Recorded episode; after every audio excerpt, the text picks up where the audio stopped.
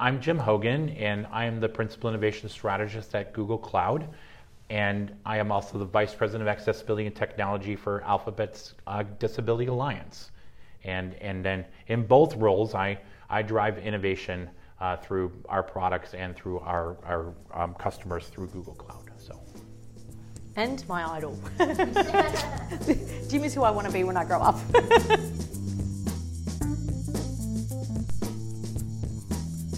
Welcome to the latest Blue Notes podcast on leadership. You've just heard from Jim from Google, and the other person you heard from was Karina Parasella, who's done a lot of fascinating stories on Blue Notes around leadership. She's clearly a fan of Jim's, and this is a really fascinating conversation. So, Jim, wonderful to be talking with you today about transforming with kindness. Um, I'm really eager for us to have a discussion and share our views on why this kind of leadership is so critical, especially for companies, you know, leading people in the 21st century. But first, I'd love to know a little bit about you and your path at Google. You're, I've done my research, you're an innovator, you're a human rights activist, and a very strong representative of what is possible for autistic individuals. Can you tell us a bit about your journey getting to this point and, and your life at Google? I can. So, I'm in the 39th year of my career, and I joined Google uh, 37 years in. And uh, the first 37 years were no picnic because I was brutalized and bullied everywhere I went. So, being autistic, uh, there was all kinds of things I tried, uh, but regardless, I just never ever found this elusive belonging that people said existed until I got to Google. And and that's really what made me a, a changed bee is because I, I finally found uh, a place where I felt like I belonged, and you know I really felt like that that was important. And there's like so much that that goes into that. Um, but my my path has basically taken me from uh, being a self-taught uh, computer scientist at age nine to uh, building a, a software company and you know selling a software company and moving from uh, you know basically just kind of floating around. And I've been a at a couple of large corporate environments. Uh, you know always been a, a, a manager uh, you know managing people. And you know and I have some some amazing stories. So it's a uh, but uh, but the odyssey was was not always easy. So including a, a wonderful mental health hospitalization due to hostile workplace where mm. I was just basically uh, tormented to the point to where they celebrated their victory by by exiting me from the organization in a in a in basically a, the easy way to say it is they just exited me in an ambulance. But uh, um, but my you know when I got the opportunity I I went went through the Google the Google interview process and and basically just like superstitious. Like I'm not going to tell anybody about this because I I don't want to jinx it. So just went through the process and all of a sudden you know there was an offer being made and they were like, "How much money do you want to make?" And I was like, "This is Google, like, you know." So I put my serious business head on, and I gave them numbers, and and uh, and everything panned out in like the the, the three minute negotiation, and and I got an offer letter, and so the first person I called was my mom, and I did a FaceTime call with her, and it's COVID. COVID is raging. This is like May of 2020. Uh, I hadn't seen her in almost a year. I, I basically said, "Mom, I got a job at Google," and and she was like so happy and proud and excited, and because she knew that me, her her baby boy, you know, at this point, 53 year old baby boy, uh, was finally going to find a place that would that would appreciate. Um, she knew that autism at Google was something I like 15 years ago. I had done some work with the SketchUp thing that had something to do with the autism community. So I knew that Google was very autism friendly. And from the interview process, of course, I asked a bunch of questions like, you know, what is what is it like for autistic people there, and and uh, so I basically told her all of that, and I had a flight already booked to see her on Saturday, and the call took place like on Tuesday, and I said, "Mom, it's a great story. I'm going to tell you everything on Saturday," and uh, and then she went and died on me on Friday night, and that was our last conversation, and so when you're when you put that into perspective, and she's basically said the last words that she said to my sisters was, "He's going to be okay," and so you can't go into something like that um, and not join the new company and say like you're going to do something different this time because the only common denominator in my life was me. You know, the only common denominator in all the problems that I had was was I was just being the same Jim. And so, and then the same weekend that my mom uh, passed away, George Floyd was murdered, and I was curled up in a ball on the floor in grief in my and hearing him calling out for his mother while I was grieving my mother, and it was just such a triggering event for me. Um, and I was basically metamorphosized. Like I stood up and said that, like I'm no longer going to sit idly by and watch people get bullied. I'm no longer going to sit by uh, and and let people, you know, live anything but their best lives. And and when I join Google, I'm going to be the global leader that I know I can be. And you know, eventually they're going to fly me all over the world to exotic destinations like Melbourne, Australia. So, so pre, you know, um, self-fulfilling prophecy, basically. But I, but I did. I was a change bee because I realized that that belonging doesn't have anything to do with the people that are external to you. It has to do with you. Mm-hmm. Belonging is about finding people to tell your story and realizing that if you get people to start whispering your story, it's a lot better than, than screaming it yourself. And also because I joined during COVID, I had access over video conferencing to people I wouldn't have normally had access to. If I had joined outside of COVID, they would have just stuck me in a cubicle someplace and asked me to, you know, here's a here's your file folder of problems we need you to solve, and I wouldn't have any contact with anybody. But because everybody missed each other, there was like these COVID happy hours that were happening like my first week in the job, I ended up getting connected with you know the managing my managing director. Uh, you know, ended up you know, oh my my uh, my godson is is autistic, and and then you know once you start telling your story, people come out of the woodwork, and that's why. You know the the importance of my career journey is about this. It's about these sessions where we can do our best to build awareness um, because if we do it right, awareness will lead to acceptance, and then acceptance will lead to inclusion. And then if we really all do our jobs, inclusion will lead to that immersive sense of belonging that everybody deserves to feel. So, and that's what I am. I'm a belonging champion. So, that. and that's my that's my story. That's why we didn't talk to Jim Hogan eight years ago um, because I had to go through a few things to actually you know transform into mm. into into being who I am today. So. And I love that you're leveraging every opportunity to tell your story and you're leveraging the scale of a company like Google to be able to get that out there and share your story. And you've talked so courageously about the challenges you faced as a, a young autistic boy and you know working your way into the corporate world and, and those challenges that you experienced there. You've often talked about how belonging and that psychological safety is the fuel of innovation. I think these are your words how does something so simple and human as belonging really create that sense of innovation in a company like Google, for instance? Well, the first thing, if you talk to an innovation, uh, somebody who calls themselves an innovation specialist, they'll start talking about failure and failing fast, failing big, failing often, fail, fail, fail. You know, so basically, failure is the currency of innovation. So, if you work for a large bank and somebody tries to put an innovation that has to do with your security or something, uh, you don't have any currency for that. You don't have any ability to fail.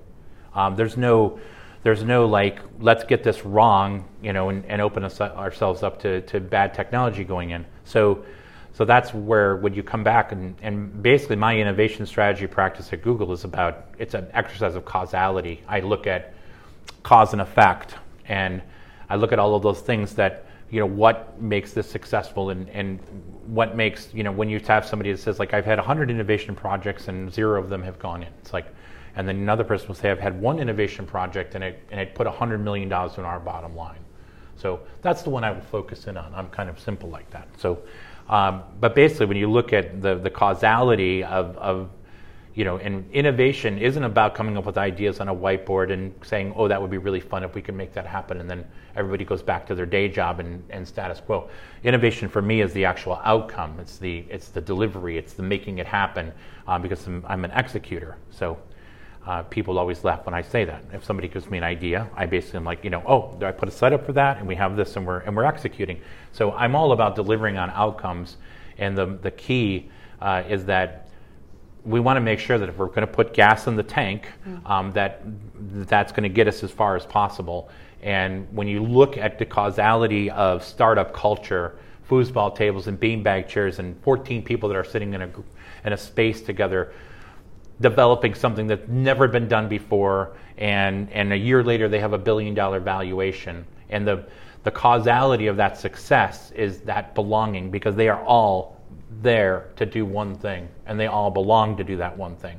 So now I work for a company that has you know 150,000 plus employees and many divisions and many um, and you know Sundar uh, sent a famous email which which came out in the in the press that was talking about you know let's be more entrepreneurial. Like let's let's actually have a that entrepreneurial spirit. And and and you know I'm glad that that he's talking about the same thing I am even though we've never talked about our ideas together um, but but basically the that's where my belonging is the fuel of innovation because when you build teams from the beginning and you know psychological safety is kind of a sometimes it's a little bit of a trigger word you know i'm not solving like psychological safety for everything. I needed to come up with a concept that was simple for people to understand and kindness is simple for people to understand. It's like don't be mean be kind. It's a t-shirt so if it can fit on a bumper sticker, it's something we can do, you know, globally and change the world um, because it's something that people don't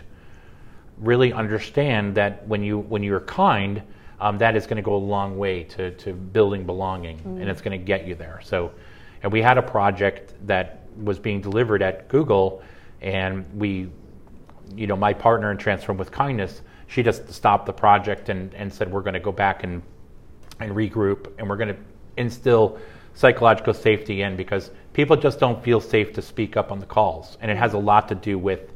It's not about the safe place because it's also very it's a very dangerous thing to say because um, anybody who's been in you know any kind of environment where somebody says it's a safe place, you you can feel safe.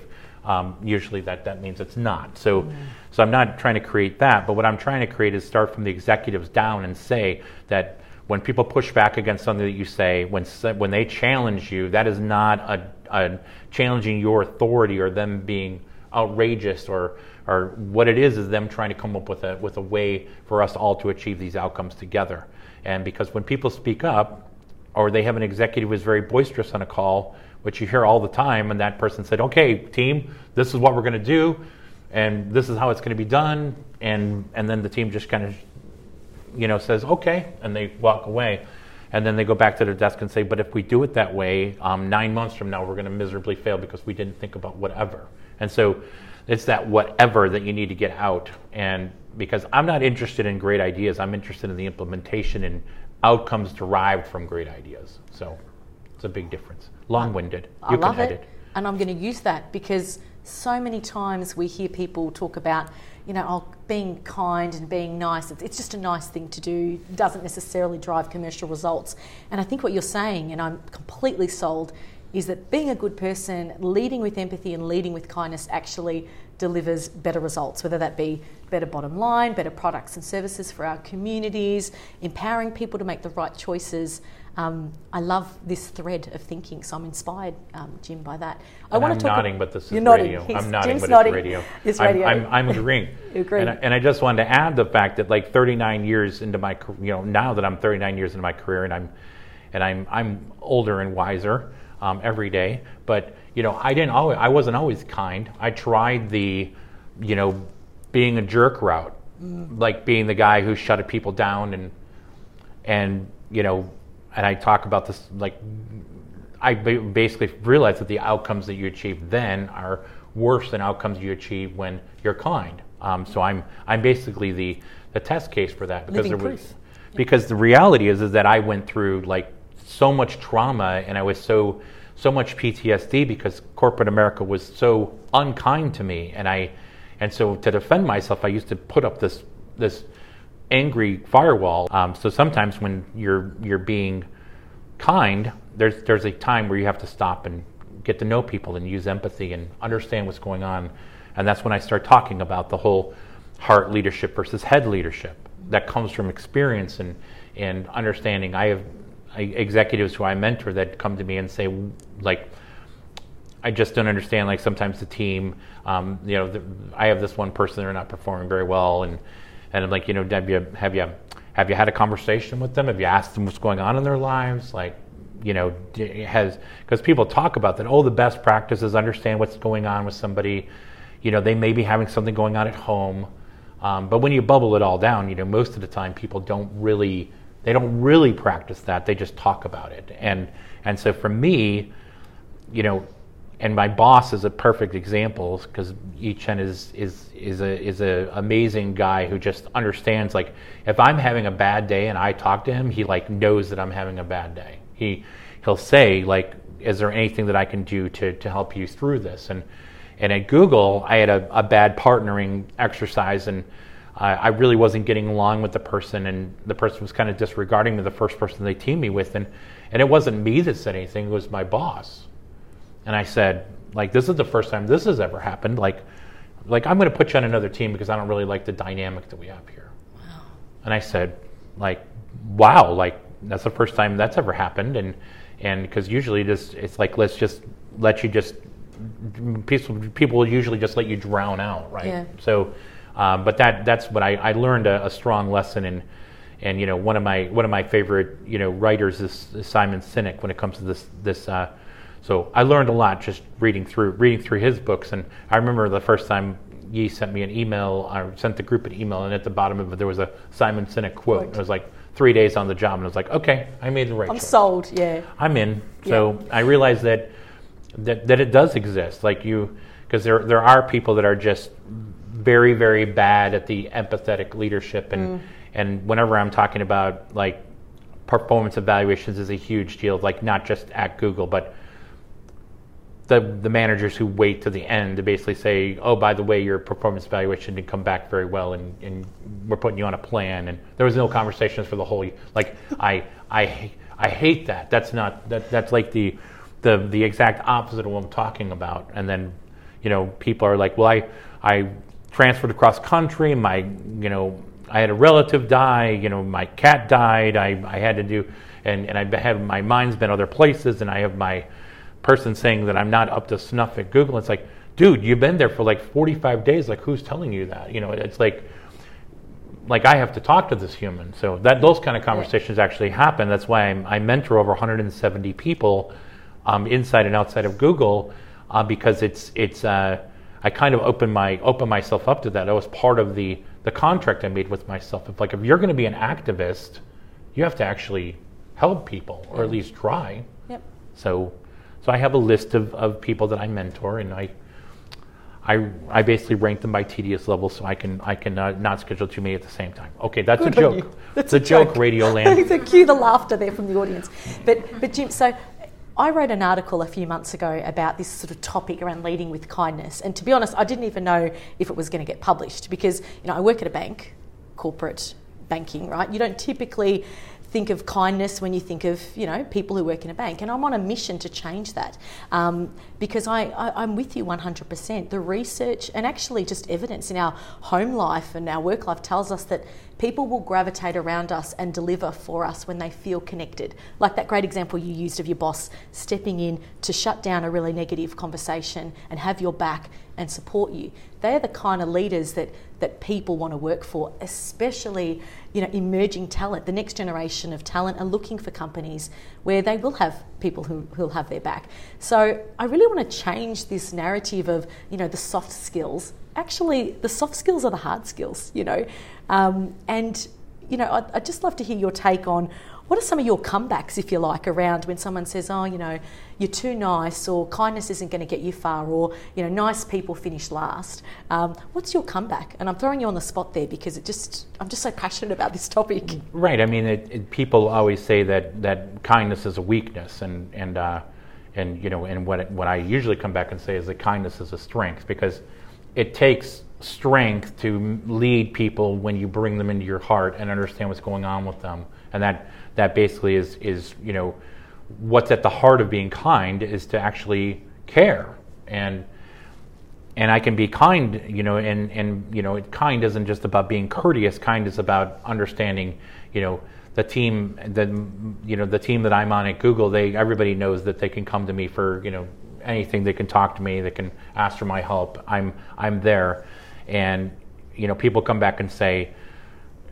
because if you don't have folks that that are that are you know where you where they feel like you actually care, you know the next opportunity comes along, they're just out the door, and people don't leave jobs; they leave managers. You know, I know that's not my my quote, but but that's where this comes from, and and people who actually feel like they belong and feel like their voice is being heard and feel like they're understood, and when you talk about people like I go to a meeting, I share something, I, I just don't feel like I'm being heard, I don't feel like I'm being understood. Uh, I feel like I was being disregarded. Like all of these are, are, are basically symptoms of, of a lack of kindness. And in 2008, uh, we did a study called Project Oxygen, uh, which is all around psychologically safe teams and the performance that you get. And psychological safety is a, is a huge topic, as I said. Uh, but what we're talking about is just allowing people to not fear retribution for stating an idea or or maybe making a contribution into into the way something happens or the way something comes together. A lot of people think like I'm leading a team, so I need to lead the team, and it's my way or the highway. And if if they don't fit in the dynamic of my team, the way that it that it runs, then I'm just going to try to figure out a way to move them to another team or whatever. So they're not interested in expanding and hearing people's thoughts. They just want as much you know uh, cookie cutter human as possible, mm-hmm. and and you know what the Project Oxygen was talking about is that we just don't get the best out of people. We're not getting the best out of those outcomes, mm. and and it's a it's a huge swing. It was like forty percent more uh, delivery, and which means for for us in Google Cloud, you know, forty percent more outcomes and, and delivery of, of what what our clients are asking us for. Mm. So, and if and you know with with ANZ, you know, you want us to bring our best team and and we we're going to bring the team that is you know that feels psychologically safe and is ready to innovate. Because innovation is hard because it's sometimes we're trying to do something uh, and an idea that gets brought out on the table somebody may think it's not the right idea but when you start to think about it it is the right idea. And we just don't don't have all the information coming in so we can we can actually make uh, make those outcomes come true. And that's what you know we're that's why we took transform with kindness out to the to the street. So mm.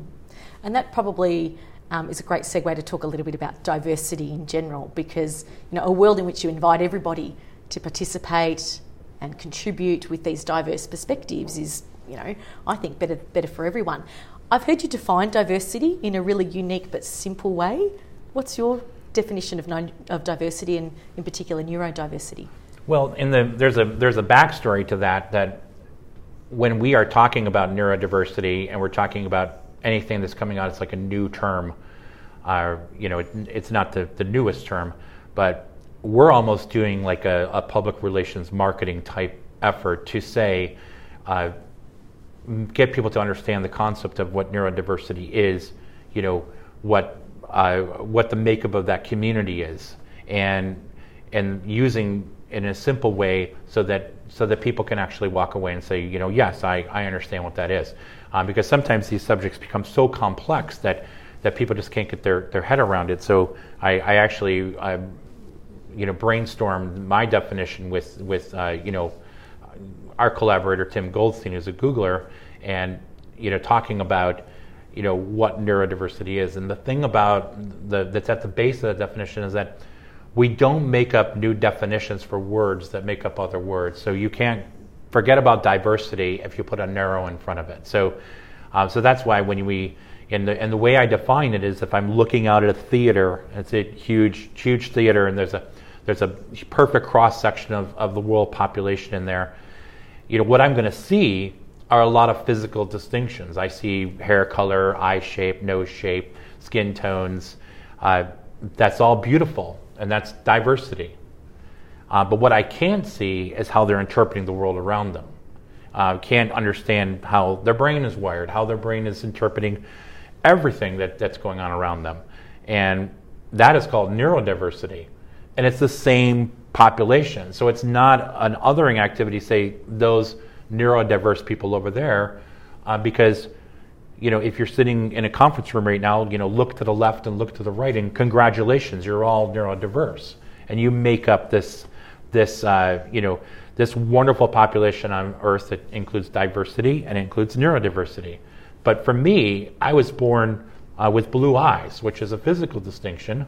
Uh, but I was also born autistic, which is a neurological distinction. So I, I basically identify as a, as a blue-eyed, neurodistinct, you know, human. So, and, and so that's why I use the word neurodistinct. And um, because there's other words out there, you know, there's words like neurodivergent that mm. is the scientific term. Um, but once again, we're trying to create messaging that is easily understood and easily consumable. And I would never walk on the street and say, You look very physically divergent to me, because it's. So we want to make sure that these common, common terms are, are easy for people to understand, and, and that's why I just use distinct and mm-hmm. neurodistinct for myself.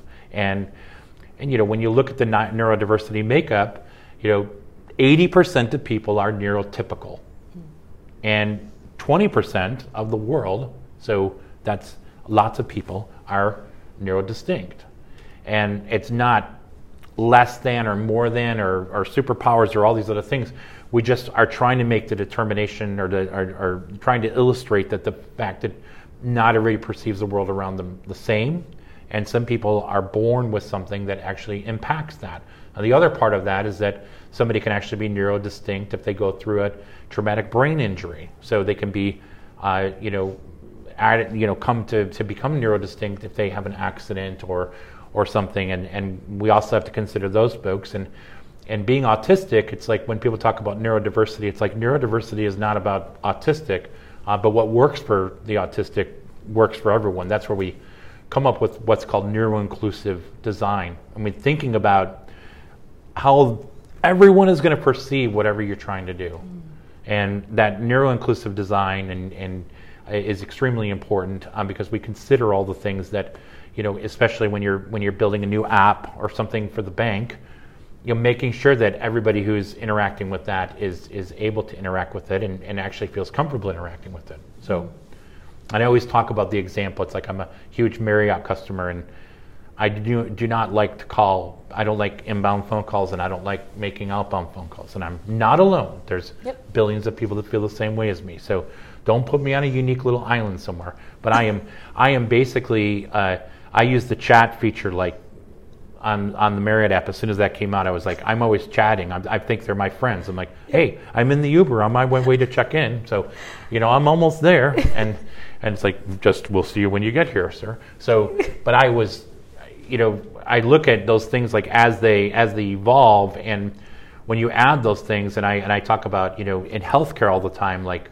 how those the, the sometimes the, the healthcare system is just not like I talk about the the the, the fact that innovation is a very low hanging fruit because you can't even make an appointment for something that you need. It's a and I'll call and make an appointment, leave a voicemail, and they're like calling me back, and it's like I'm on I'm on meetings ten hours a day, and, they're not going to be there when I'm mm. done. And so I'm just like, why can't I chat with you? Why can't I text with you? Why can't I?